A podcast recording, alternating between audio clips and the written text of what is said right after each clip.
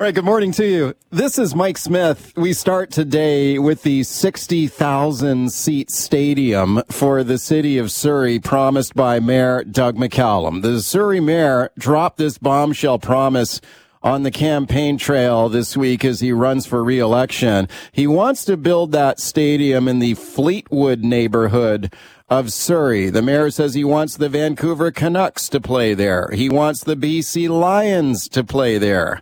I've got sports business expert Norm O'Reilly standing by to break this down for us. First, let's have a listen here to something the mayor had to say yesterday. He outlined some more details of this sixty thousand seat stadium in Surrey where he wants the B C Lions to relocate and play. Now think about this now. The Lions, even though they're one of the best teams in the C F L right now, they're only drawing about, what, seventeen thousand fans a game?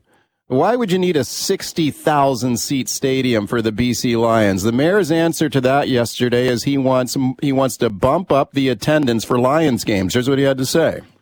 We're going to build the Lions up so they have forty, forty-five. When I was a kid, they used to get in the thirty-five, forty thousand people come in. Okay, so he thinks he can fill up this stadium or mostly fill it up. Let's discuss it now with my guest, Norm O'Reilly. Norm is the dean at the Graduate School of Business at the University of Maine. He's taught at Canadian universities as well. He's an expert on the business of sports. He's the co-author of the book, Business the N H L Way. And I'm very pleased to welcome him back to the show. And Norm, thanks a lot for coming on today. Thanks, Mike. Great to be here again. Love coming on. Okay, Norm, what went through your mind when you heard about this one? A sixty thousand seat stadium here in Surrey that would host both professional football and professional hockey. Your thoughts? Yeah, a great question. And a few things right away. One, very high risk, potentially high reward. And two, is he counting on taxpayer dollars to pay for this? Because we know, and you know, across the country and around the world, that just doesn't work out for taxpayers and end up being sold. There's many, many examples. So does he have a plan?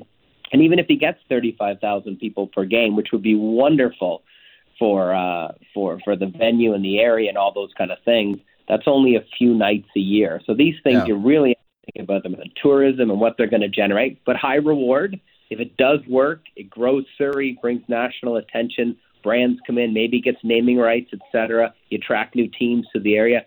Could be a home run. So high risk, high reward kind of uh, very, very, very normal for campaign promises, right? Oh, okay. Well, I know that the mayor did say yesterday he's counting on other levels of government to jump on board here and start pouring money in into this project. But when you're talking about a sixty thousand seat multi-use stadium that would be used for professional hockey, professional football too, I don't think there's any other stadium in North America that is like that. So we're talking about some sort of revolutionary design here. How much How much would that cost, do you think? Well, for, yeah, for, I, first of all, at least at least with the bare bones, you're talking five hundred million U S dollars and likely more. And second, yeah. To your point, there's none like this. And everyone that had a dual-use stadium, a lot of baseball and football used to be together, as you know. Those have really disappeared. Hockey and basketball, natural fit, makes a lot of sense. You have an N B A and an N H L club. That's a business model that can work, but very few cities, smaller cities, have been able to pull off attracting two clubs. An expansion right now is a multi-billion dollar effort, right, before you even think about a venue or a team. So, yeah, a lot of obstacles there and a lot of challenges, but maybe there's a there's a plan there that would be unique and, and innovative that could change it. But, yeah, the trends out there are very uh, different for mixing, you know, very against mixing football and baseball with basketball and hockey. Yeah, that's a very interesting point. And why is that? That and certainly we can all remember examples of stadiums where football and baseball have played in the same venue. Like, why has there been a, a movement away from that model?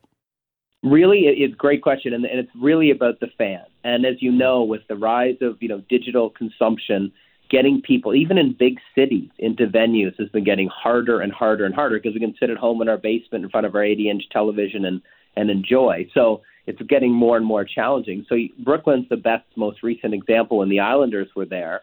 This was a venue that was designed specifically for basketball. So if you went, and I got to go to a couple of games for, for hockey, the sight lines weren't great. People were in, in awkward scenarios.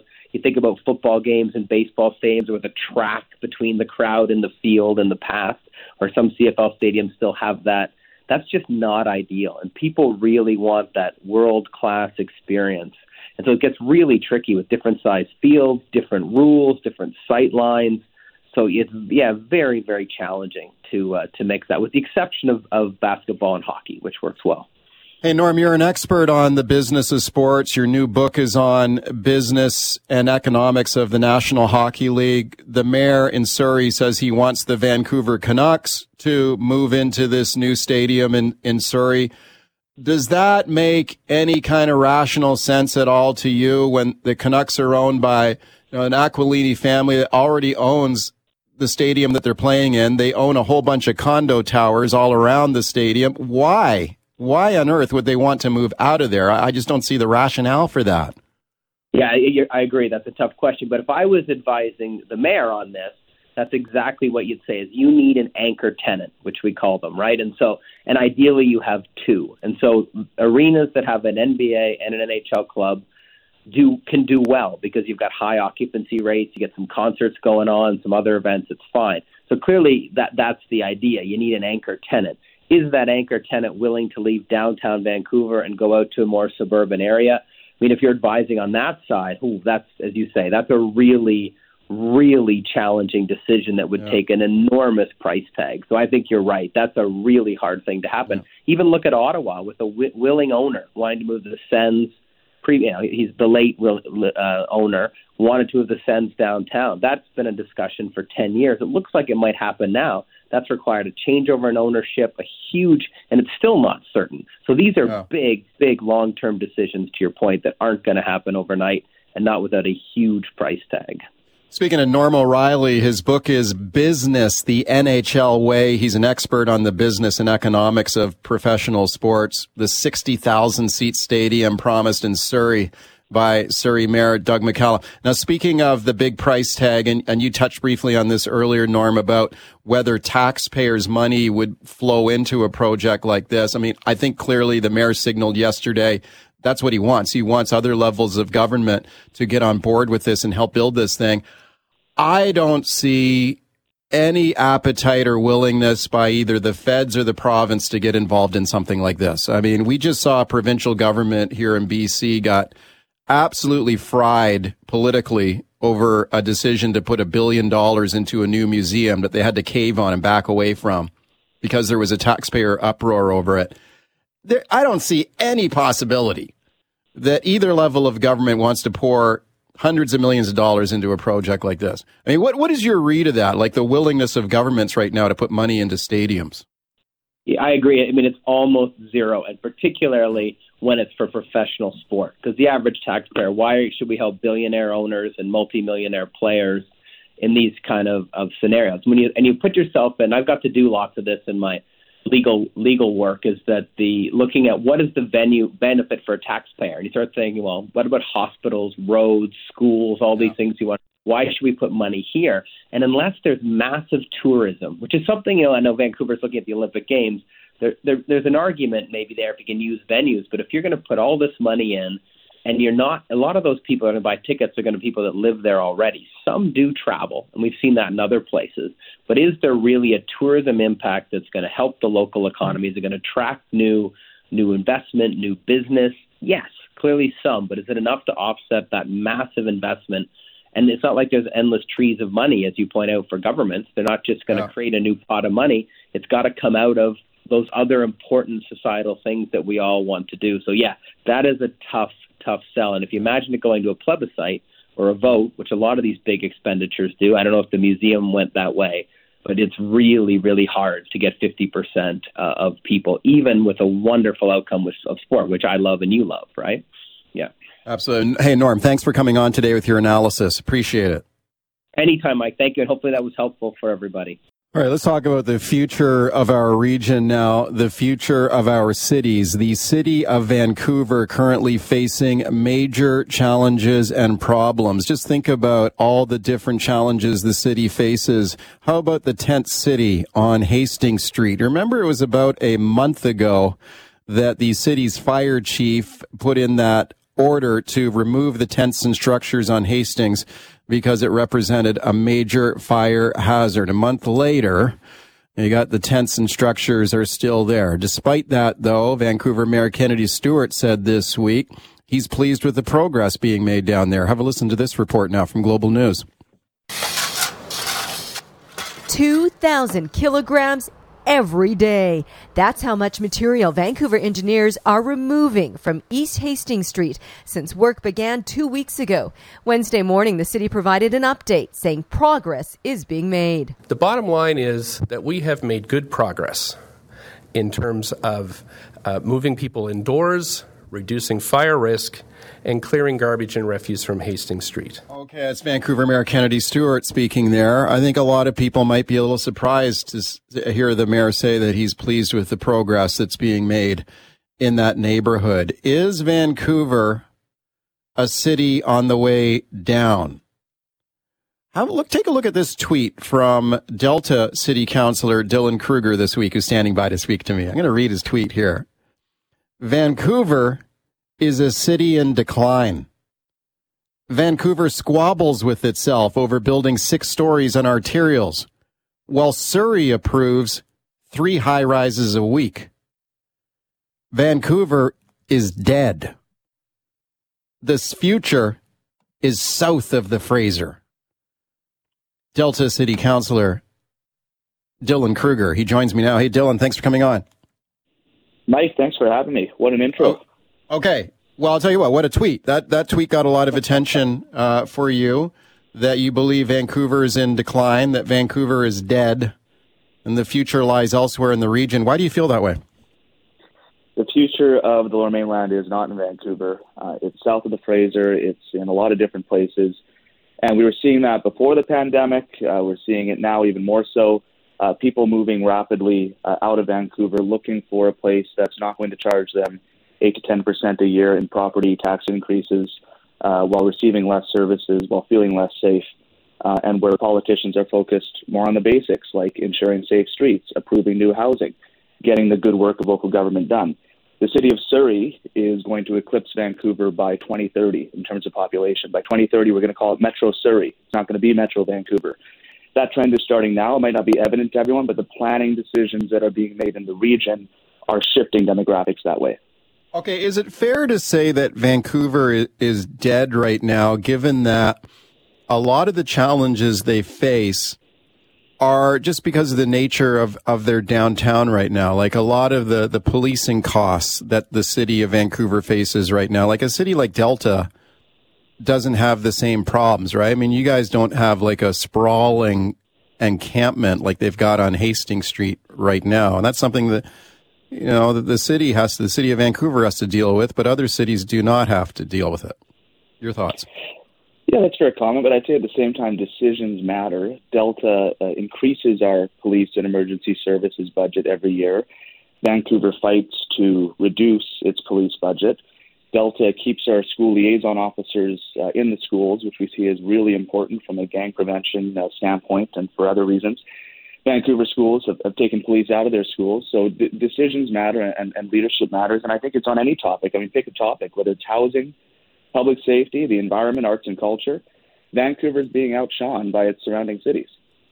Okay, so let's talk about a few of those, Councillor. Let's talk about housing, for example. Do you think that cities south of the Fraser are just being more responsive to the housing pressures than, say, the city of Vancouver? I think there's re- less red tape. There's less barriers. I mean, people that I know that try to get a meeting at City Hall in Vancouver take six months just to get a meeting with the planner. Meanwhile, again, I, I, you know, I use Surrey again as an example. They do. You watch their council meetings. They're approving new high-rises every week. Delta, we're not to the same extent, obviously, but we are approving on a much shorter time frame. Burnaby, even north of the Fraser. I mean, Vancouver used to have the tallest buildings, not not just in North America, but in the British Empire. They don't even have the tallest buildings in their own region anymore. Burnaby and Surrey are building taller and more interesting buildings. Vancouver's tallest building is now fifteen years old, and we haven't seen anything indicating that we're going to get anything close to that anytime soon. Burnaby is considering building a nine hundred, uh, nine hundred foot, eighty-two story tower, which would be the tallest building west of Toronto. So you're seeing other wow. cities really taking the lead when it comes to building the housing that our region desperately needs, not just today, but for the million people that are going to be here in the next twenty years.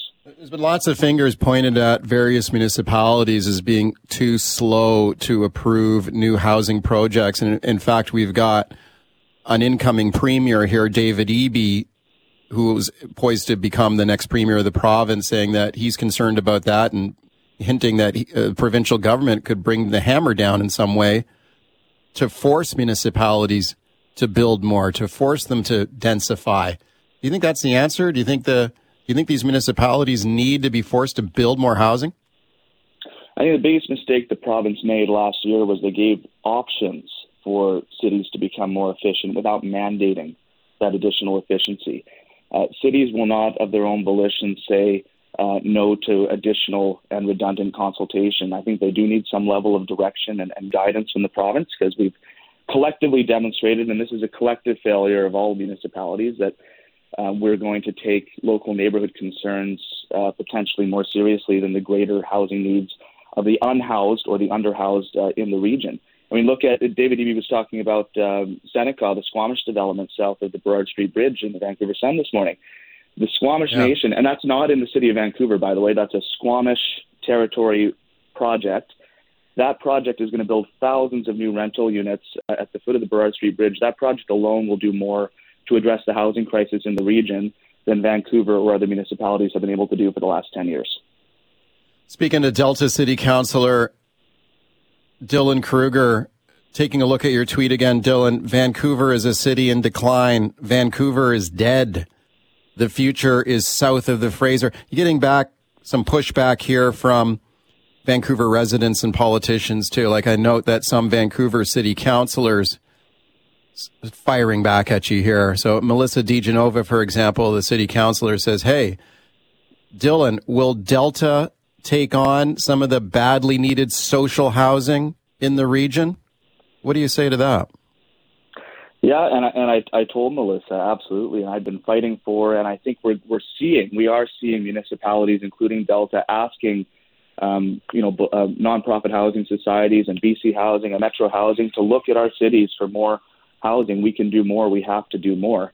And it's not the fault. I don't want to point blame on individual councillors in Vancouver. Vancouver is just so fun to pick on, though, because you look at these multi-day, twelve-hour marathon public hearings, you're thinking, wow, this must be a really significant project that they're debating, having hundreds of speakers and counter-question points and, and points of order. Uh, and it turns out that we're talking about a six-story building here or a, uh, a twelve-story below-market building here. Um, even the Broadway subway line, the marathon that that was, Uh, Vancouver City Councillor told me that he, uh, th- this councillor in particular was, was very concerned about that uh, Broadway plan because of view impacts. So we've got a housing crisis, but we're more concerned about the view impacts of somebody driving down Broadway for two minutes every day rather than housing people in transit-oriented development on subway on subway stations. So I think the rest of the region looks at this, and I just think sometimes, you know, we, we focus a lot of media attention on Vancouver because it was at one point the leader in the region. I don't see that happening anymore, and often I think the leaders in Vancouver are kind of shouting in an empty room. The rest of the region is moving on and, and trying to deal with the challenges that's that's facing the Lower Mainland.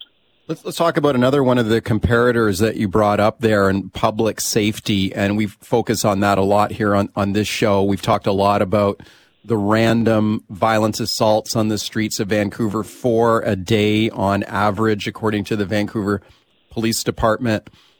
Again, what is what are your thoughts on that, like on the public safety record for the city compared to the approach of other other cities, let's say south of the Fraser where you are? Yeah, again, I think leadership and decisions matter. Uh, the, the most basic responsibility of a municipal government is to ensure safe communities. And if you're not investing in your emergency services, in your police and your fire, uh, then you, you get you get those results. I mean, the largest by far budget item in, in the city of Delta and in most cities Uh, is our policing budget. And uh, we're proud of that local control that we're able to have with an independent police force. Um, but we also listen to the, the needs of our police board and our police chief and, and respond accordingly. And I, you know, I, I think it's a little bit out of touch and counterintuitive to, on the one hand, to, you know, really trying to tackle public safety, you're also fighting with the police and the Supreme Court to, to slash the police budget. Well, well, the police budget in Vancouver is the biggest part of their budget too, right? It's like twenty-one percent of the total budget of the city for policing. Right. Yeah, and, uh, and and property taxes go up six percent, seven percent, eight percent a year, uh, and the police budget uh, declines uh, in proportion. And at the same time, they're they're suing big oil companies. So it comes yeah. down to level of priority, I think, and what is our role as a municipal government, and what is the jurisdiction, perhaps, of, of other representatives with other levels of government. All right, welcome back to the show as we continue talking about the future of our region, the future of Vancouver. My guest, Delta City Councillor Dylan Kruger. Let's go to your calls. Ken in South Surrey. Hi, Ken. Hey, hi, guys. I used to live in Vancouver. I moved out of there years ago. I avoid going to Vancouver. The only reason I go to Vancouver now is I've got a family doctor, and he's downtown right across from Saint Paul's. But when I go down, I take the SkyTrain. You walk down Hastings uh, or Granville Street in broad daylight, and what you see is disgusting. And it looks like, wow. you know, society as a whole just accepts it. And, you know, there's po- if I used to go down to Commercial Drive for coffee uh, at a place I, or restaurants down there, I avoid it. They've screwed up the parking. The, uh, the, the, the It's really, really bad. And I think the city is disgusting. And I, I don't know what they're going to do about it. I think it's gone too far. It reminds me of an American right. city. Ken, thank you for the call. Parts of the city are in terrible, terrible shape. I mean, definitely downtown east side, that Hastings Street encampment, that is the worst that we've ever seen down there. I mean, I've talked to people who have been police officers or first responders down there for thirty years. They have never, ever seen it this bad. Annette in Vancouver. Hi, Annette. Hello. Uh, thank you, Dylan, for calling in and giving us your thoughts on what you think of Vancouver. I have lived in Vancouver since nineteen eighty-one. It was once, as you all know, the most beautiful city in the world. Now it is totally disgusting. Even I now do not drive downtown to Robson Street. Robson Street is abominable. We, the only mm. people we can blame for this is Kennedy Stewart and the councillors. They are also totally incompetent, and they're all out for what they want. They personally want, not what they should do for the betterment of Vancouver. It's their own self-interest. Okay, thank and you that for is the issue. Thank, thank you for the thank you for the call. I mean, these are top of mind issues, I think, for voters in an election that's approaching in the fall. Delta City Councillor is Dylan Kruger is my guest. Councillor, your thoughts? Mike, we do have an opportunity this fall to elect councillors across the region who want to prioritize and tackle these challenges. And I think what I've heard from your callers is what I've seen anecdotally in, in Delta and, and in other cities where we're seeing more and more people coming. I'm knocking on doors right now because my election's in October, and I can't believe the number of people whose doors I knock on who say, we came here from Vancouver last year. We came six months ago. We came two years ago. We just can't do it anymore. We love what you guys are doing in Delta. We get that same Uh, urban experience. We're still twenty to thirty minutes from all the amenities, but we don't have to deal with all this nonsense. So I'm seeing more and more people moving out here because of reasons like that. Let's go to Bruce on the line in Surrey. Hi, Bruce. Go ahead. Hi, Mike. How are you doing? When I moved to Surrey twenty-five years ago, it was called the City of Parks, but no more. In the last few years, they built, the city's put roads through two different parks. And now McCallum's talking about building a sixty thousand stadium on the corridor, on the SkyTrain corridor going to Langley. Well, that is all parks. You know, there, I think there should be a cap on the populations on cities. Um, I don't know how you do that. Thanks for the call. Well, I don't know how you cap population in a in a free country with mobility rights, and people are allowed to move around and live where they want. Let's go to Nate. Let's let's go to Nathan on the line in Burnaby. Hi, Nathan. Go ahead. Yeah, I just it's refreshing that your guest there, someone who speaks like competent with uh, with uh, ideas and projects that everyone goes, hey, that's a good idea, because I cannot remember the last time I've heard anything come out of city council where we all go, wow, what a great idea and solution. They they're always on the defensive to everything they come up with because they're just terrible ideas. It just blows my mind. Meanwhile, like everyone, give me else give says, me an example. Give me an example of a terrible idea. Cup fee. Let's start with that one. And how many months? Cup fee. How much tax okay. dollars was invested into the cup fee? Good God! It's it's always yeah. analysis paralysis by analysis. Okay, Nathan. It thank blows you. My mind. Thank you for the call, Councillor. Your thoughts? Yeah, and just some more stats for you, Mike. Um, when we talk about this this brain drain that's happening out of Vancouver and into surrounding suburbs, the population of Surrey alone grew from five hundred seventeen thousand in twenty sixteen to five hundred sixty-eight thousand last year. By comparison, Vancouver's population increased from six thirty-one to six sixty-two. So by twenty thirty, we're going to be in Metro Surrey. We're not going to be in Metro Vancouver. When you look at what the Lower Mainland was twenty, thirty years ago compared, uh, sorry, south of the Fraser, Delta, Surrey, yeah. Langley, to what it is today, it is yeah. it is like night and day. There are real cities out there, and people are moving in droves. All right, welcome back to the show. Let's talk about student debt in British Columbia and in Canada. There is a lot of student debt has been piled up in our country. Billions of dollars owed by students to pay back student loans. Look what's going on south of the border in the United States, where the Joe Biden administration this week announced student debt forgiveness. More than forty million American students could see their student loan debt reduced or, in a lot of cases, completely eliminated. This is billions of dollars in debt relief for students in the United States. Should we do the same thing right here in Canada? I got N D P M L A Blake Desjarlais standing by to discuss. First, have a listen to this. U S. President Joe Biden speaking this week. We will forgive ten thousand dollars in outstanding federal student loans.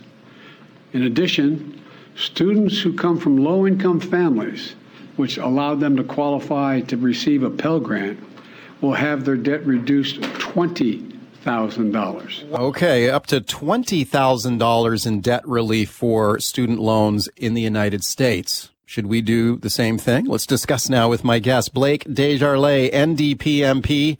Blake is the N D P critic for advanced education. Very pleased to welcome him. Blake, thanks for coming on today. Hey, Mike. Really glad to be on. I appreciate your time today. What did you think about the move by the Biden administration this week? Oh, Mike, I really think that a lot of students in the United States, especially right now when so many folks are being crushed by the kind of cost of living crisis we're in, I think it's a sign of relief. It's a sign that's going to help students, and it's something that I think Canadians should be looking towards and something that I think the Democrats have always been committed to. Even in the last campaign, for example, you just heard from Biden just now ten thousand dollars for, uh, for for some of those folks and twenty thousand dollars for those who are the most vulnerable students. In Canada, we proposed in this last election, for example, twenty thousand dollars in student debt forgiveness, uh, you know, at that number in Canadian dollars, because we, you know, we agree with Biden that students are feeling the brunt of uh, of this crisis. Okay, so you think Canada should do the, what the same thing, up to twenty thousand dollars in debt forgiveness? Oh, yes, totally. I think that we've yeah. seen, for example, tuition increases, massive. You know, you, you can talk to any student. There's not one student in British Columbia or Alberta, where I'm from, or even across the country, that's going to tell you that they save money going to school. You know, it's been pretty expensive this last time, and we're seeing public institutions being pinched, especially our public schools, and we're seeing those tuition uh, those tuition prices increase, and sometimes in the middle of uh, of students' terms.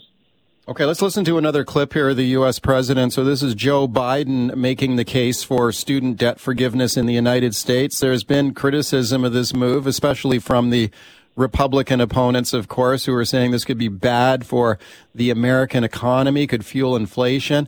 Biden doesn't see it that way. Let's have a listen here. People can start, finally crawl out from under that mountain of debt, to get on top of their rent and their utilities, to finally think about buying a home or starting a family or starting a business. And by the way, when this happens, the whole economy is better off.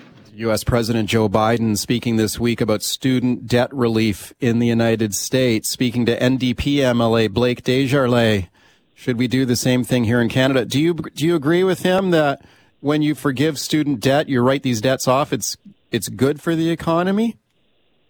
Oh, it is good for the economy. What we're doing is we're unlocking, you know, purchasing power of a whole generation of folks who want to get into the housing market, for example, who want to be able to make sure they can put uh, food on the table while they're going to school. What, what we see is the alternative, for example, is that these students begin to rely on other public relief. Sometimes this public relief isn't satisfying or can really do the job that it needs to to keep folks afloat while they're in school. So they sometimes leave school altogether, and we miss out on that skilled labor. We miss out on that education, and it becomes a brain drain in our society. You know, any good economy makes sure that we attract good minds, make sure that we build our good economy by ensuring that we have our students have some of the best training in the world. And when we, we back off on those commitments, particularly when we make sure that students can't even cross the finish line because it's too expensive, we've really done a damage to our economy. And so I really agree that we need to find ways to forgive the student debt and quickly. We also need to find other ways to actually support students, because it's not going to be a, a one a one you know silver bullet here. We can't say that student debt forgiveness is going to solve all of people's problems, especially in Vancouver. You know, Vancouver is a site of some of the highest cost of living in the country. We need to look right. at, for example, how we, we address the, the cost of living in, in all sectors, particularly food and housing. These are two sectors that have seen some of the largest increases in pricing, not even right. close to the price of inflation. And so I think we need to actually pay for it by way of a windfall tax, because those companies are making billions hand over fist. Okay.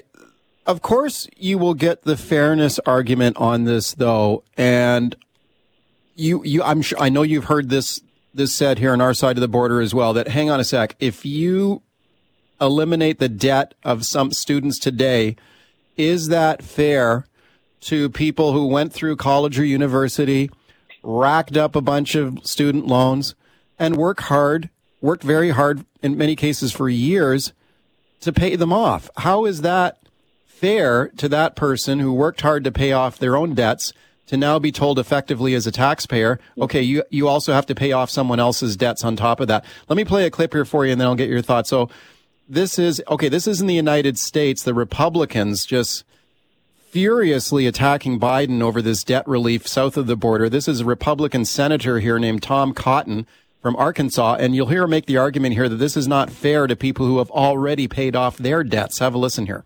Not only do they not benefit from this, but they are harmed by it, because they now are on the hook through their tax dollars and our public debt for paying off hundreds of billions of dollars of other people's loans. Not just it's also yeah. highly inflationary, highly inflationary yeah.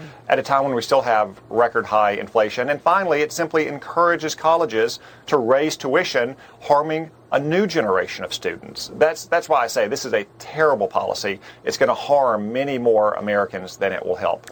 Okay, speaking to N D P M P Blake Desjarlais. Okay, Blake, he, he raised a number of issues there. Let's start with the fairness argument that he raises first there, though, first. Like, is it fair to tell people who've already paid off their loans that now you have to help pay off someone else's?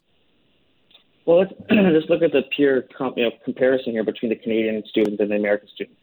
You know, the American student is paying far more. They have far more options for loans, and those loans are sometimes private, and they're massive, because the schools and academies they're paying have lost public funding over the course of American history. And our institutions, however, have disproportionately larger public investments in them. And so what we've seen because of those investments over time was low tuition costs. So when we have low tuition costs here in Canada, we have lower student debt. And so let's even talk ten years ago, twenty years ago. Students are paying sometimes thirty, fifty percent less of tuition costs today. Those debts are disproportionately lower this generation or last generation than it is this generation. This isn't a problem that kind of existed throughout all of Canada's student debt planning. This is a problem that's really ballooned. And right now, the generation facing with student debt is facing the largest and most unpayable student debt we've ever seen. And so I think that warrants action. But I also don't want to write off yeah. the solutions that some of the some of the critics are mentioning. You know, I'm a supporter of funding our public institutions so that we can get more accessibility to public institutions. So I think that's part of the equation that's being that's being missed by Biden. What about the argument you, you heard the that senator make this argument that this is inflationary, that if you continue to if the government effectively continues to pour money into people's pockets through these type of debt relief measures, debt forgiveness, that is just going to fuel even more inflation. We got record high inflation already. Mm-hmm. Could student debt relief make it even worse? Student debt relief is not going to make inflation worse. Of course, what we're going to see is more government spending, of course, but what we're also going to see is some people unlocking more potential and entering a higher tax bracket, or eventually entering into a position that's bringing in more economic wealth to the country. You know, we're, engineers don't sit on their hands when they get a degree, they go and work. And so we've got to calculate that and understand that they're bringing in wealth there at, at, at the same time. But in order to tackle that argument in a really real way, we have to talk about what it means when they say public spending is de- deteriorating our social safety net, because that's actually what they're saying. They're saying that a social safety net doesn't work for people. A social safety net shouldn't be invested in. Therefore, we should rely on the on the, the private market in order to just get everyone to strap on their, you know, put their boots real high and then work really hard and pay off all this debt. That's not going to solve the problem here. This record inflation is caused not only by public spending, You know, public spending, sure, I agree, it's part of it, yeah, but it's not the, the largest part of it. You know, people are being pinched by supply chain issues, which is which is really driving the cost of inflation up. What we're seeing as well is greed, corporate greed. You know, when you go to the grocery store, yeah. you expect if you hear the price of eight percent inflation, that things will go up eight percent. These things are going up twenty, twenty-five percent. And so we have to really talk about the real culprits to the uh, the cost of living. Blake Desjardins, thank you for coming on today. I appreciate it. Right on. Thanks so much, Mike.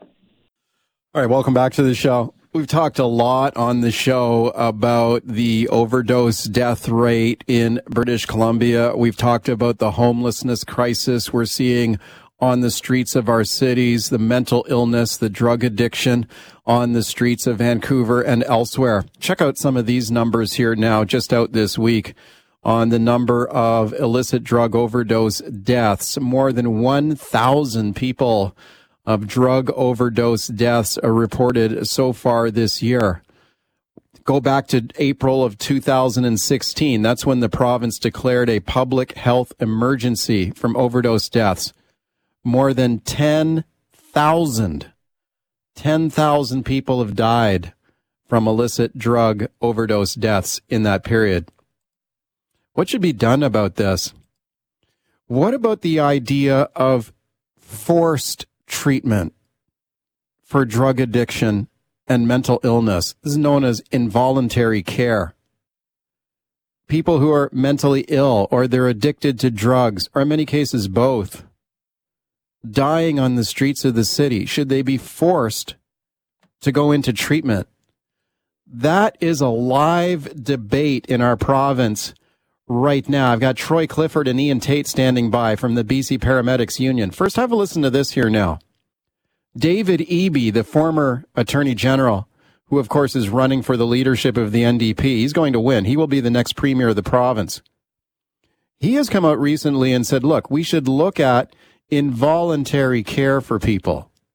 Instead of letting people die in the street, they should be placed into care, even if it's against their own personal wishes. I'm going to play an extended clip here of David Eby speaking on this about this issue with our own Jazz Joe Hall earlier this week. Have a listen to this. I'm going to I'm cut it long here because I want to I want you to listen carefully to the what Eby has to say on this, and then we'll get into this issue of involuntary care. Have a listen to this. I was really um, disturbed uh, to hear from a number of uh, emergency room physicians and first responders uh, that they are seeing the same people come in uh, three and four times in a single day uh, overdosing, and that um, there is a, a live debate about whether they can intervene in this process. And the way they've described it to me, they call it yo-yoing. Uh, and this is where someone uh, uses fentanyl, overdoses. Mm-hmm. Uh, someone delivers Narcan to them, and all the drugs are chased out of their system, and they're immediately in very intense craving for more fentanyl. Uh, and they check themselves out of the emergency room and go out and get more fentanyl and then overdose again. And this can happen multiple times, and they actually notice a degrading in the person's uh, mental abilities because they're causing themselves brain damage each time they do it. And, and it's not until they've caused so much brain damage that they are no longer in control of themselves Uh, that that's when the healthcare system steps in and they become a permanent ward of the province of British Columbia. And I, I just think that's wrong. I, I, I just can't imagine that there's nothing that we can do, that there's nothing that we should do, that we should allow someone to walk out the door after their second, third, fourth overdose uh, to do it again. Uh, and um, I think we can do better. And the challenge, obviously, is how do we avoid repeating the mistakes of the past in relation to Indigenous people or other vulnerable communities. Mm-hmm. Uh, but, but I just believe that we can do better than leaving people to die in the streets. Okay, that's David Eby speaking to Jazz Joe Hall on the issue of involuntary care for people who are addicted to drugs. Okay, let's discuss this now with my guest, Troy Clifford, president of the Paramedics Union. Very pleased to welcome Troy back to the show. Hey, Troy, thank you for coming on. Thank you for having us on. Okay, you bet. I've also got Ian Tate on the line. Ian is also with the Paramedics Union. He is a paramedic. Hey, Ian, thank you for doing this. You bet. Good morning. Okay, gentlemen, thank you to both of you. Troy, let me go to you first. When you hear that description of David Eby talking about people, he described it as yo-yoing, people who will overdose on fentanyl three, four times a day. Have you, in your years as a paramedic, like have you seen that? Have you witnessed that up close, up, up close and personal on the street?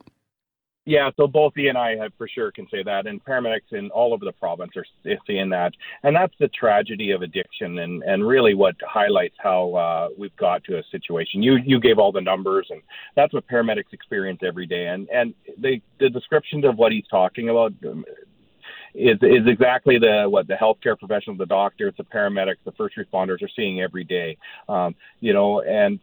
It's it's tragic. We know that mental health and addiction is is are linked very closely, um, and we see it every day downtown on the downtown east side, but all over this province. It's not uni- unique to that area. So um, absolutely, that is a reality. We're seeing that people are doing the yo-yo. They're doing multiple overdoses, and they're, they're in a cycle. And really, we need to get preventative and, and the care. I think that's what he's saying, really, is that we need to provide these people the right care. Um, yeah. in, in, situations not and you know if they're not able to get out of that cycle, you know how do you how do you break that cycle that uh, that's and that's really the trick or not the trick but that's really the challenge that uh, has not been done very well, if at all. Hey, Ian, hey Ian, let me go to you on this. Like, when you hear a description on that, like, I think for a lot of people that's a kind of a shocking thing to ponder, someone who is overdosing continuously one after the other, like three four times a day, overdosing on fentanyl, brought back with, with Narcan by a first responder like yourself. And then the first thing the person does is they want more, more drugs. They want more fentanyl. They overdose again. Like, what kind of, what kind of a effect does that have on someone, on someone's body when they're going through that? Well, it, it's obviously a huge concern. And uh, I can tell you our members are really on the front line of this crisis. And we have been since the very beginning, if not since the eighties. So it's stressful for everybody involved.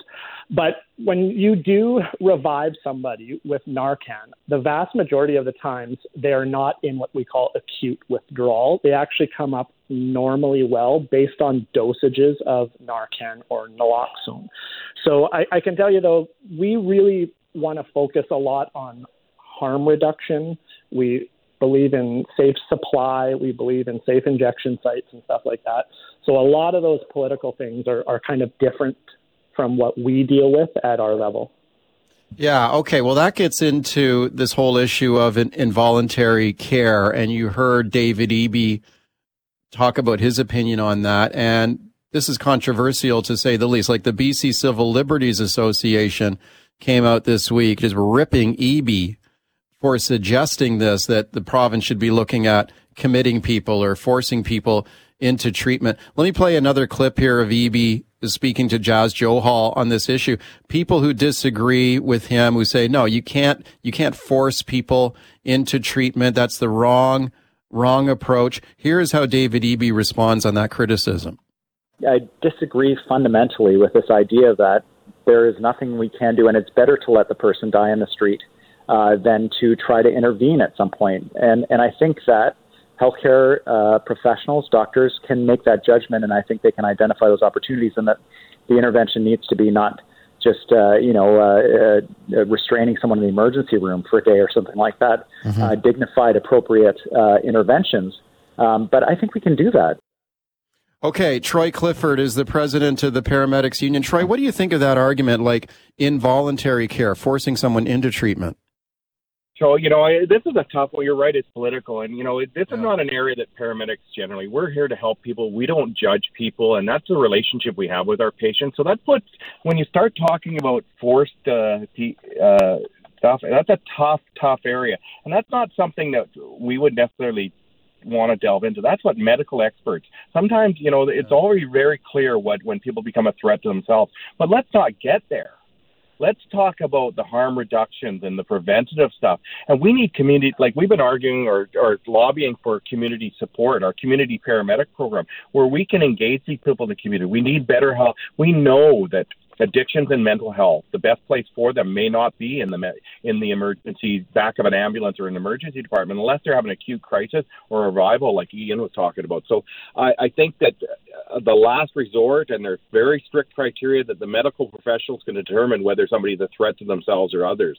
Um, but we shouldn't even be getting there. And that's where we should be focusing our attention, I think. Um, you know, if somebody is uh, is doing that, but, uh, you know, there, there's a lot of uh, complications to this. This, to get into a stirred up political debate about that, I don't think that's in the best interest of those people that are truly addicted and need to break those cycles. Okay. Um, that's where we focus our, our attention, I think.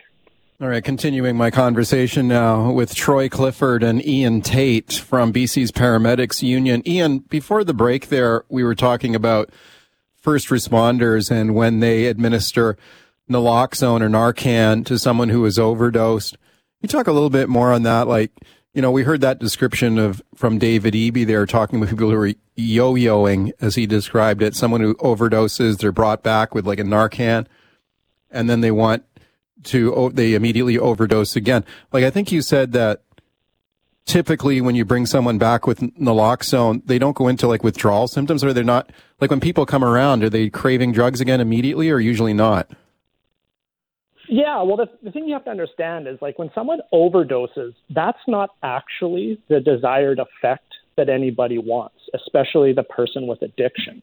So one of the things that I think people don't really calculate into it is, if you look at the ten thousand deaths, our members have probably revived one hundred to one to those deaths. Wow. So it's, the, the numbers are actually so much bigger. So that the people that actually die from an overdose, comparatively speaking to the ones that we revive on a daily basis, it's it's astronomical if you actually put that into effect.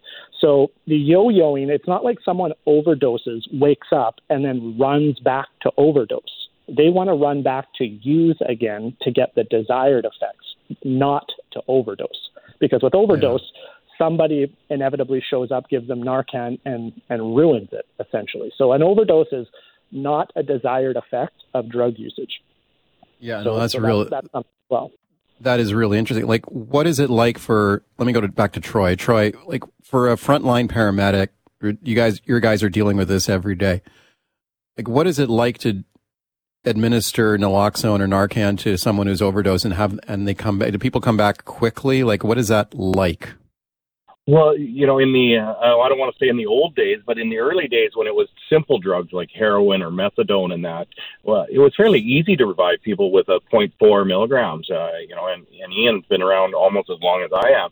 Uh, and that was fairly easy. They'd come back, you'd restore their respirations, and uh, you'd move on or take them to the hospital. But nowadays with carfentanil and fentanyl, the, the potency is so incredible. We're using incredible amounts of Narcan to revive people or even to get them back to a respiratory rate. Um, and that's really the potency and the lacing that's going on. Uh, it's it's incredible. And that's really, it's harder to revive people. Um, and the longer they're down, I mean, Ian talked about those ones that we're reviving. And now with the, you know, take-home kits and some of the reduction and safe injection, those, those things are working. Um, you know, yeah. Everybody has a Narcan kit that can, they're free, right? And uh, that is helping. So how many are those saving? You, you know, it's really, so I think that, you know, earlier on you talked about leaving the emergency room. The problem yeah. is people have supports in the community. Um, so when they leave the emergency, they're on their own to do what Ian was just describing. Um, we don't have a referral process to, you know, truly help these people in the community and try and break that cycle or get them out of the addiction. Um, and it's really hard when that's the environment you're in every day. Um, it's hard to break that cycle. And, and we, we, we all want, you know, we got to reduce that stigma of uh, judging people. Nobody decided they wanted to be an addict addict and move down to the downtown east side. And, and it, It's a cycle of, uh, unfortunately, mental health and addiction is a horrible, horrible diseases.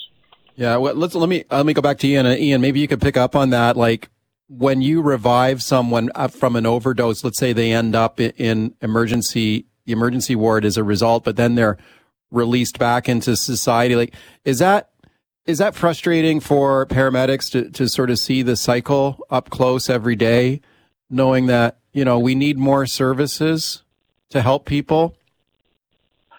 Well, for starters, the vast majority of these patients don't ever even go to the hospital. I know last week I worked a shift where we did four before lunch, and not one of them would allow to be transported to hospital, because you've essentially revived them, their mental state right back to normal. They know that when they go to the hospital, very little happens for them. They don't want help or aren't being offered help, and then they just leave. So it's not like we're transporting every single overdose to the hospital. We obviously recommend mm-hmm. that. We're concerned about, you know, the half-life of, of Narcan when in conjunction with the length of, of the of the opioid that they're using. But the reality of it is, is not all of them are going. But it is heartbreaking for our paramedics to see what's become of the street-level paramedicine with this drug crisis, with the staffing crisis, with what happened with COVID. Like, it's just another crisis that we deal with that has become commonplace now. So it's just yeah. a big part of our of what we do on a regular basis when it wasn't twenty years ago. Okay, running out of time. We just have one minute left. Troy, I'll go to you for the last word here. Uh, what do you think needs to be done? Like, what should be pri- the priority for government right now? We just got one minute left here. Yeah, really. I think what we've been talking about, harm reduction, safe supplies, and uh, safe site. You know, we've been, you know, there's some really good stuff that's been done from a prevention perspective, but we need to, you know, the, the four components, you know, prevention, supports in the community, um, more addiction and mental health supports that get them out of the cycle. Um, and, you know, and making sure that, the, you know, when they do, either in the community and don't go to the hospital, or when they do go to the hospital, there's there's the supports are offered to them to try and break that cycle. And, you know, I think uh, community paramedic programs and community support groups and mental health and that is the solutions for this sort of stuff. So it's a, a multi-pronged approach.